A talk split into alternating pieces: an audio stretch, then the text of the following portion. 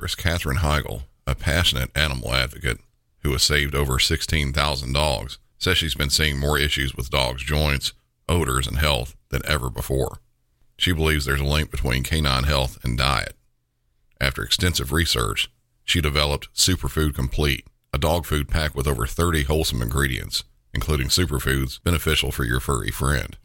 Superfood Complete isn't just about deliciousness, though dogs love the taste. It's about supporting overall well being. In addition to providing a healthy option for your pet, Badlands Ranch, the maker of Superfood Complete, also supports the Jason DeBus Heigl Foundation, which helps rescue countless dogs and find them loving homes. Dogs across America are trying this food and loving it. Go to badlandsranch.com slash MC901 and order right now to get up to 50% off your regular price order with a 90-day money-back guarantee. If you want your dog to experience all these incredible things, go to B-A-D-L-A-N-D-S ranch.com slash MC901 today. The future is a hefty responsibility and not one that we take lightly, but then taking things lightly has never been what Hefty is about. That's why we've created the Hefty Renew program that turns hard to recycle plastics into valuable resources like park benches and building materials.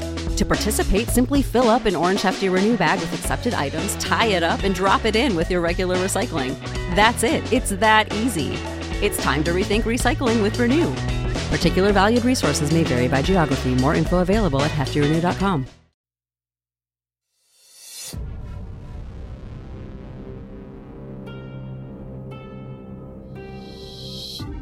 Workplace disputes are a common occurrence, but they can sometimes escalate to violence. This can have devastating consequences for the victim, the perpetrator, and the workplace as a whole. There are many factors that can contribute to workplace violence, including job stress, long hours, high workloads, and unrealistic deadlines. They can all lead to job stress.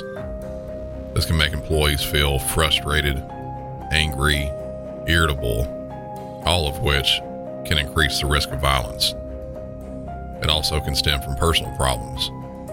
Employees who are experiencing the personal problems, such as financial difficulties or relationship problems, they may be more likely to lash out at others in the workplace. Alcohol and drug abuse can impair judgment and decision making, making it more likely that someone will act violently. And people who have a previous history of violence, either in the workplace or in their personal lives, are more likely to commit violence again. Some of the ways that workplace violence can show its face are verbal abuse, stalking, cyberbullying, and then actual physical violence that can be an assault, battery, or even murder. And the devastating effects of workplace violence can affect the victims as well as other coworkers. They may experience physical injuries, emotional trauma, or even PTSD. They may also miss work, which can lead to financial hardship. The workplace itself may also suffer as employees may become afraid to come to work or productivity may decline. If you haven't figured it out yet, this episode I'll be talking about a workplace dispute that took an incredibly sideways wrong turn and ended up with a deadly outcome. Welcome back to Music City 911.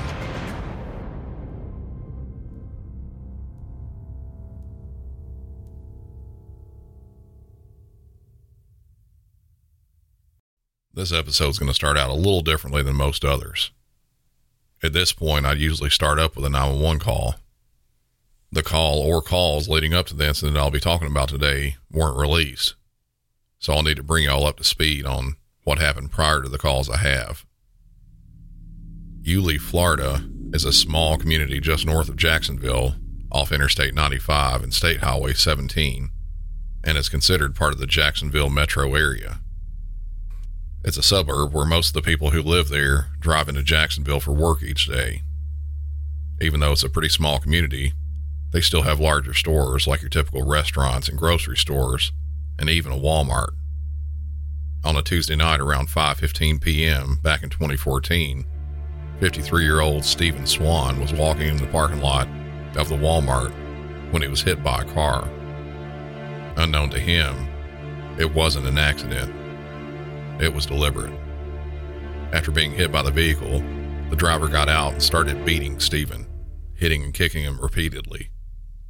Security guards at the Walmart rushed out to try and help the victim as well as detain the suspect, but the attacker managed to get back in his car and flee the scene.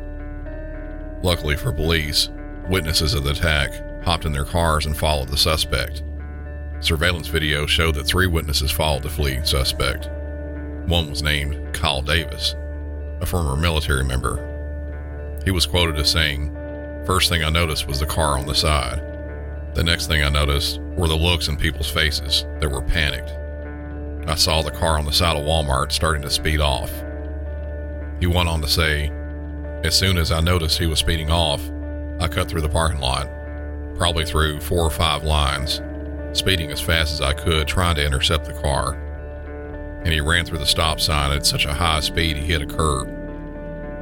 Davis followed the suspect's vehicle to a nearby neighborhood where things kicked up a notch. He saw the vehicle he was following stop and then a man hop out and run into a house. Davis then told reporters, I heard four to six shots, and when we heard the shots, we went to the next door neighbors. Then we called the cops and held up there until the cops arrived. Luckily, none of the witnesses that followed the suspect were hit by the gunfire. Back at Walmart, EMS were called to the scene to attempt to help Stephen Swan. He was loaded into an ambulance, but was injured so badly that he was taken to an awaiting helicopter and airlifted to the University of Florida Health Hospital, where a few hours after he arrived, he passed away. After receiving the calls from the witnesses that followed the suspect, police showed up at an address on Arrigo Boulevard in the Fernandina Beach area, where they too began taking gunshots from the suspect after he barricaded himself inside the house, at first with a handgun, then he transitioned to long guns. A perimeter was set up surrounding the house, and a SWAT team from Jacksonville was called to help with negotiations, as well as try to resolve the incident if it continued down the path it looked like it was going to. That's when dispatch got another 911 call, this being a very long call that I believe is important to hear in its entirety. 911, where's your emergency? Nassau County 911, where's your emergency? Hello? Nassau County 911, where's your emergency? Hello? You there? I'm here. What is your emergency? There's no emergency. I'm at a standoff with the police on Arrigo Boulevard. Okay, and what is your name? Alan Fortunia. Okay, Alan, what's going on? Lisa. United Are States you the Navy. one are you the one that's shooting at the police, Alan? You bet. Okay. Why are you doing that? Well, it's a long story, sweetheart. Okay. Well, tell me what's going on, okay? I've got the shooter on the phone. In 2005, from nine a while I was employed at Portsmouth Naval Shipyard, Okay. What happened at the naval shipyard? I had a I had a supervisor that came after me and targeted me, and his name was Stephen G. Swan. Okay. And what happened with that? Well, this guy was trying to make a name for himself. and he went through the he went through the through the uh, craftsmanship one name at a time. And please don't try to distract me. I'm armed and I'm aware. SO3, SO8, go ahead. Okay. And So what? this guy kept coming after me and kept coming after me until eventually he got me laid off as a threat to the nation under the Patriot Act. Now, that lasted for about two years and they gave me a retirement. But I didn't particularly care for uh I didn't particularly care for uh his deployment tactics. You see, this guy was a narcissistic individual could get to do anything he could to get ahead. And I wasn't the only one that he targeted. Right. And in 2009, 2010, somewhere in there, the Navy filed charges against this guy. The Navy filed charges against him? The Navy filed charges against him and a man called Alan Beck. There's what, sir? And this is going to get real complicated. In the end, there was an investigation from a team came down from Atlanta. Oak Tree? Okay, we'll get it to register out there. And uh, Thank you. They did an investigation, and they gave two Alan Beck and Steve Swan two weeks off. The only thing that Mr. Beck, uh, Mr. Swan confessed to was micromanaging. Now, this wasn't only Shop 38 at TRF. There was other shops involved, and there was other supervisors involved. And they all went on the beach time off.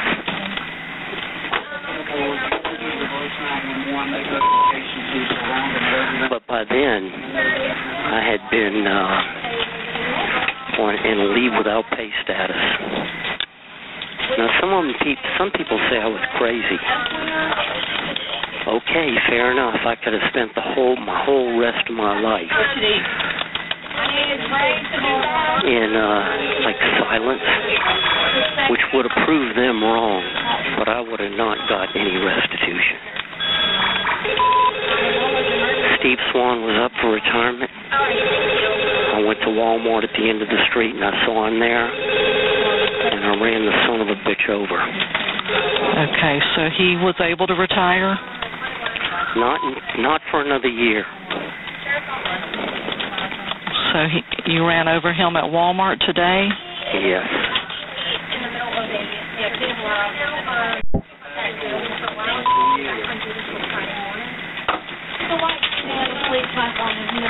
You know what?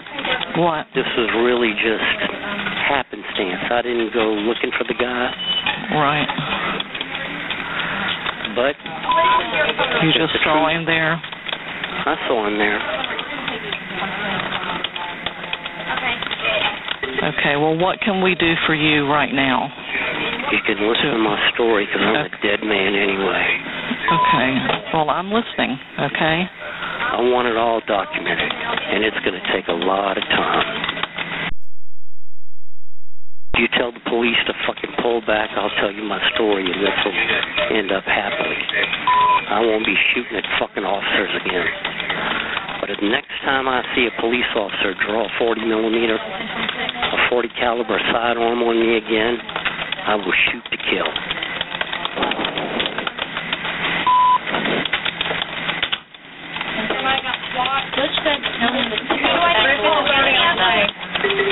Okay, Mr. Fortunia? Yes. Okay.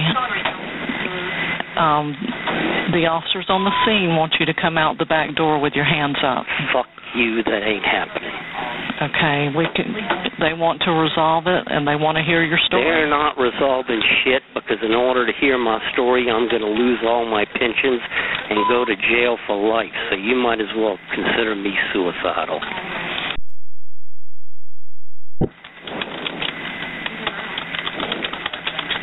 Okay, I'm listening. Okay, just keep talking. Okay. Let me ask you something. There's a white pickup truck behind my behind the northeast corner of my house. Is there still an officer behind there? Um, I don't know, sir. I'm not. You don't? Well, I- we're going to find out. Okay, s- Mr. Fortunia, please, Yeah. please don't fire any more shots. Okay. Huh? Please do not fire your gun again. Well, I tell you what.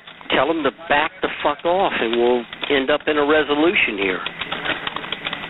They can stand out at the street all they want, but if you're trying to fucking make time for them to maneuver in position, it's not going to happen. Okay, sir. So you're telling me you want them to back off to the street? That's absolutely right. Okay, all right. Hold on for me just a moment. Let me talk to the dispatcher, okay? Yeah. Lisa? Lisa? He says for them to back off. He wants them back to the street, not to come near the town. And he's suicidal, is what he's saying.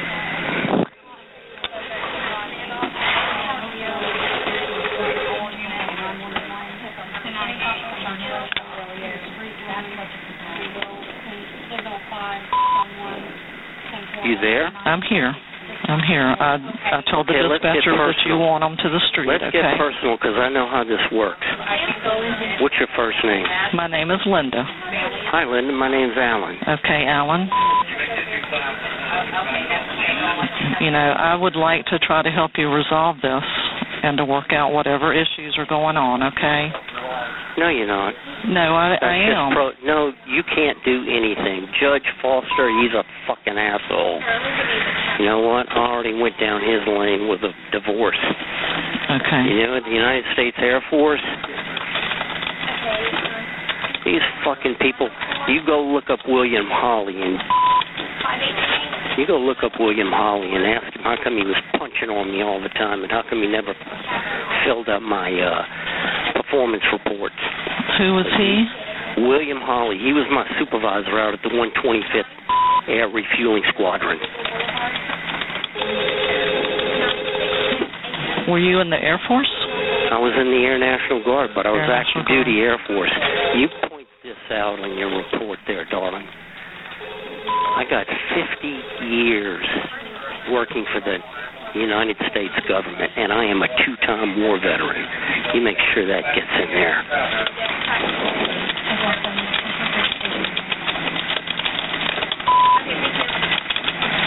Where's that? What members need to stage? They're calling and tapping off now. Okay, I'm listening, Alan. What need to stage at? I didn't know. I didn't know how type you could fast. How type you, how fast you could type. Well, I probably can't type as fast as you can talk, but um It's all right. It's all I am listening to your story. That's right. All right.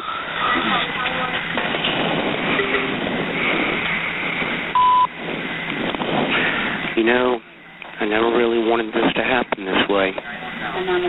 Well, you know, you're you're the one that can make it No, happen no, a no, no, different no, way. no, no, no, no, no, no, no, no. United States government pushed me into a corner they wanted to prove a point. And now I'm going to prove a point.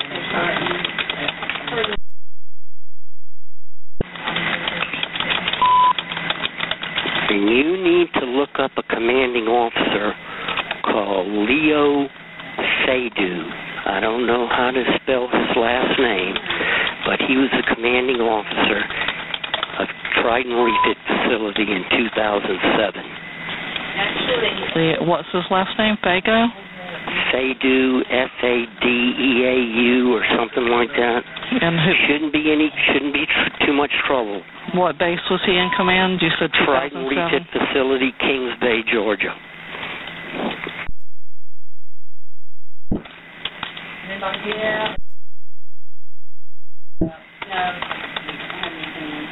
Okay, and what about him? He was the one that supported this. Steve Swan and all these other uh, shop supervisors for coming after uh, employees and trying to teach everybody a lesson.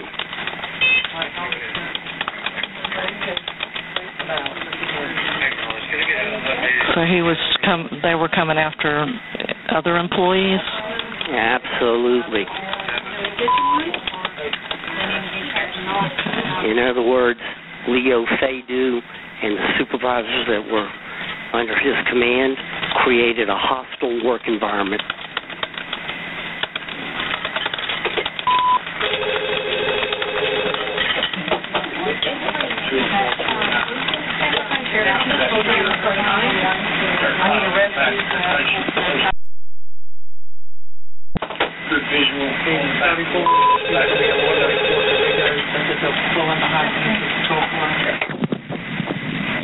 Okay, Alan, I'm still listening.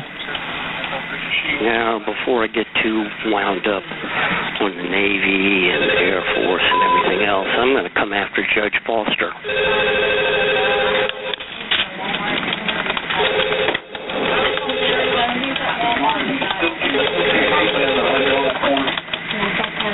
Okay, and what do you mean when you say you're going to come after him? Well, I figure this is probably going to make the newspapers, so I might as well get the facts straight. I'm not going to. I'm not going to come after him because there's no way I'm leaving, leaving this house alive.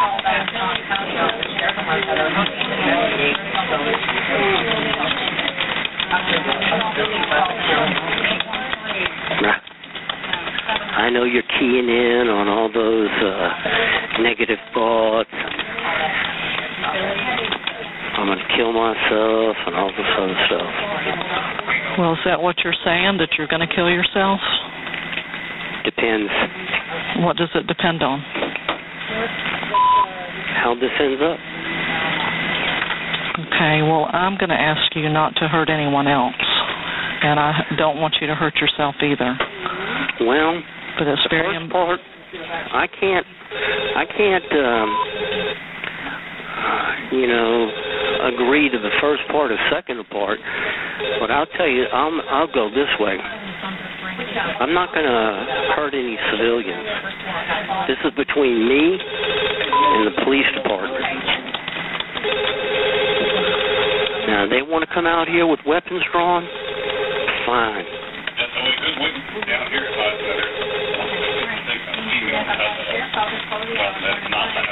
Okay, so what are you saying exactly about the police? Um, if there's any kind of a breach on this house, it's going to end badly. Okay. Are you the only one inside? I'm not going to answer that question. Is anybody inside that's injured? No. Is there anybody inside with you that's in danger? Possibly.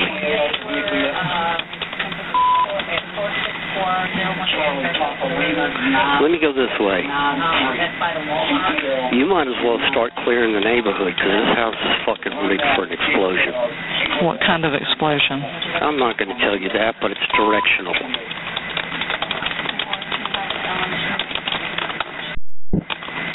What's the street address?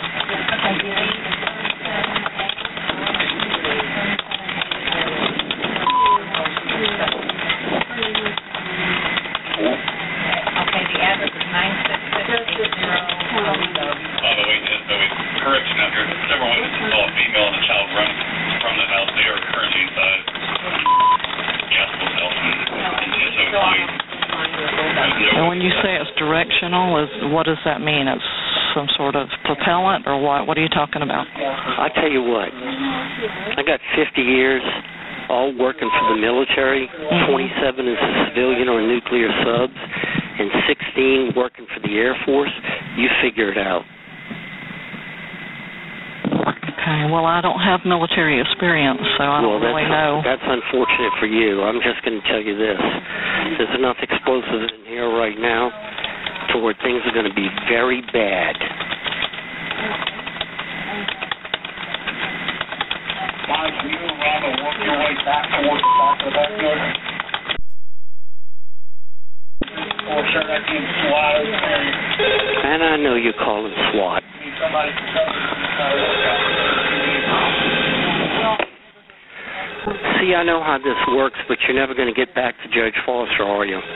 You're trying to essay the surveillance, establish a perimeter. I got it. Okay. This is this is going to end up badly. Okay. Well, what when you say it's going to end badly, what what do you Good. mean? I tell you what, use your imagination. Okay. Uh, well, I am, you know, but I just need a little help here, you know. I tell you what, give me five minutes, call me back. Cops come in here, it's going to turn into a fucking shootout. I'm armed with the 223. What is your phone number? You should have it on file. Okay. He just hung up on me. Boardwalk landing and look at a woman and a child taking her up from the side of that house.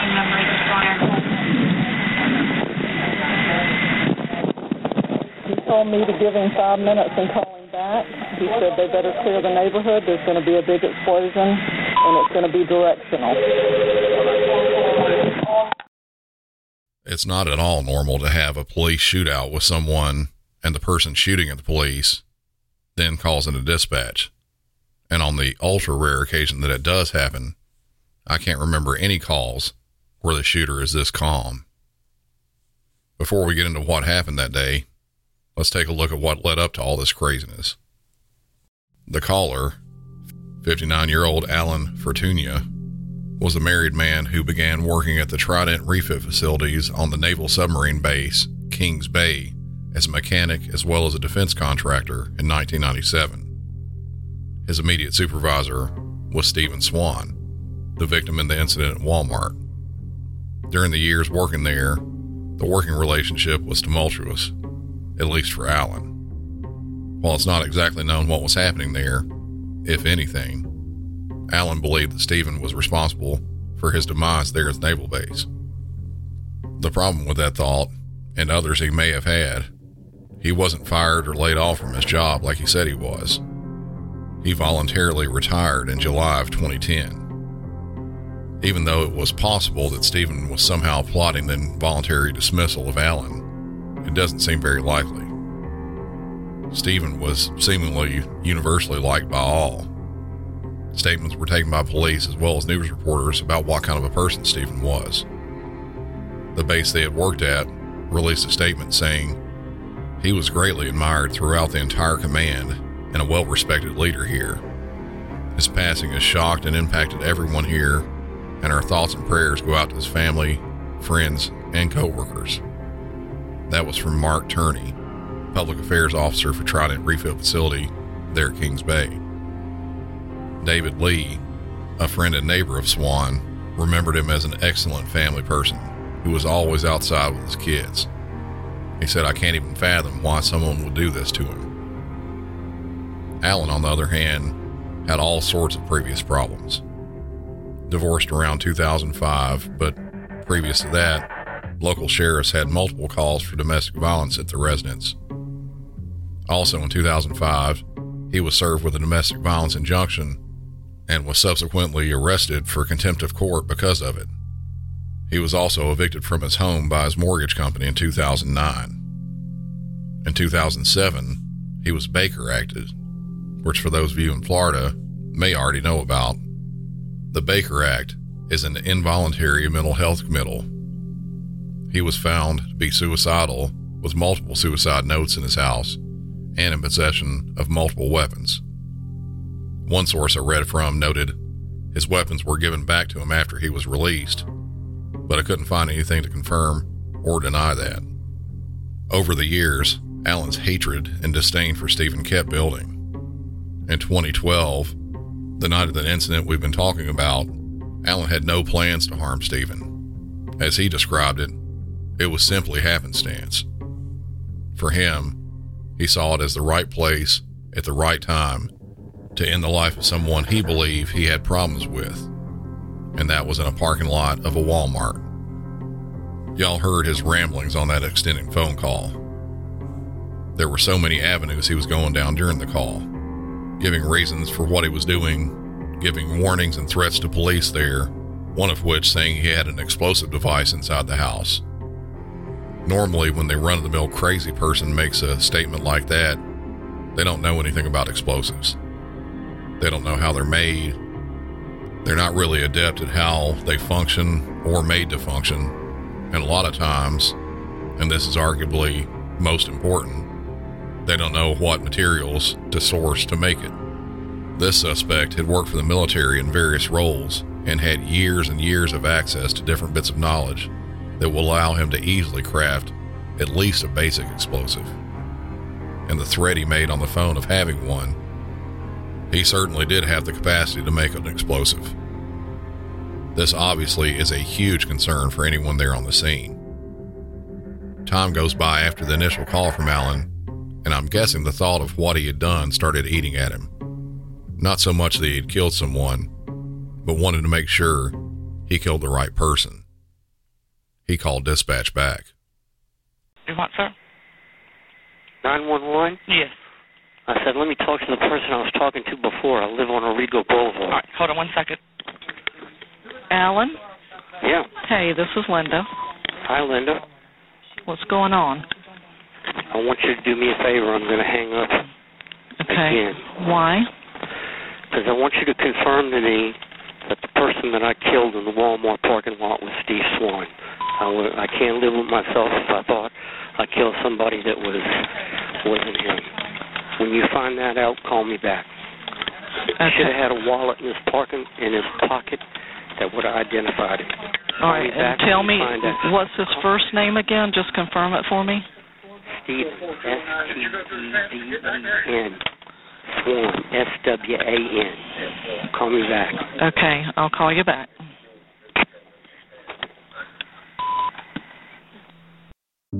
Dispatch never heard from Allen again. As far as I know, they didn't call him back either. Not that you would have without careful thought by negotiators there at the scene. He wants to make sure the person he killed was, in fact, Steven Swan. That sounds almost like a last request or some sort of I need to know this before I go type thing. You don't want to be the catalyst to this man shooting officers, or worse, setting off an explosive that could kill multiple officers and maybe neighbors as well. Hours passed and no one heard from Allen. At around 11:20 p.m., a decision was made to breach the house and see what Allen had been up to. They found him with a self-inflicted gunshot wound, already dead. Allen was no longer a threat. His talk of an explosive device wasn't just a false threat either. He had set up a propane tank as a makeshift bomb. Luckily for those around the house, it didn't go off like he wanted to. I believe there at the end that he actually wanted to set it off with him inside taking as many people with him, but that didn't work. Even with his potential knowledge of explosives, the one he made was a dud. After failing to make his bomb explode, he took the only way out he could suicide. After scouring the home for evidence, multiple more suicidal notes were found, along with several guns he used to shoot at police. And to think, this all started over a possibly non existent workplace dispute. Senseless violence that never needed to happen. Hope y'all enjoyed this episode, and if you did, consider helping out the show by hopping over to patreon.com slash musiccity911 for ad-free episodes and bonus content. I've recently uploaded an addition to the recent When Animals Attack episode that has some pretty incredible circumstances behind the outcome. It's definitely one you don't want to miss. If you like the show and want some more, Patreon's definitely the place to be. Other ways to help out the show, and this one is actually a bit more on the personal side, mainly because hours spent dispatching and recording episodes can really dry out my voice. Something that can help keep my vocal cords nice and relaxed is definitely a cold beer. On my website, musiccity911.com, if you scroll down towards the bottom of the main page, you can buy me a beer. That's just a one time donation you can make in any amount you like. I promise that any donation there will go directly to proper fluid intake. Also, something that helps out the show is the continued five star ratings and reviews on whatever podcast platform you're listening on. And the last thing before I go, if you work for any sort of first responder or military agency, I'm starting either a patch board or a patch wall depending on how many I can get. Riverside, California. I've got yours already, and they're ready to be placed. I'd love to have one of the patches from your agency. So if you'd like to send me one, or if anyone wants to send anything else, after multiple requests for fan mail, I finally have something set up. You can send whatever you have to Music City 911, 1784 West Northfield Boulevard, PMB 371. That's PMB as in Paul Mary Boy 371, Murfreesboro, Tennessee 37129. I'll have that info in the show notes as well if you're anything like me and can't remember shit. Thank you all for listening and for your continued support. And until next time, for Music City 911, I'm Brandon, and y'all have a good one.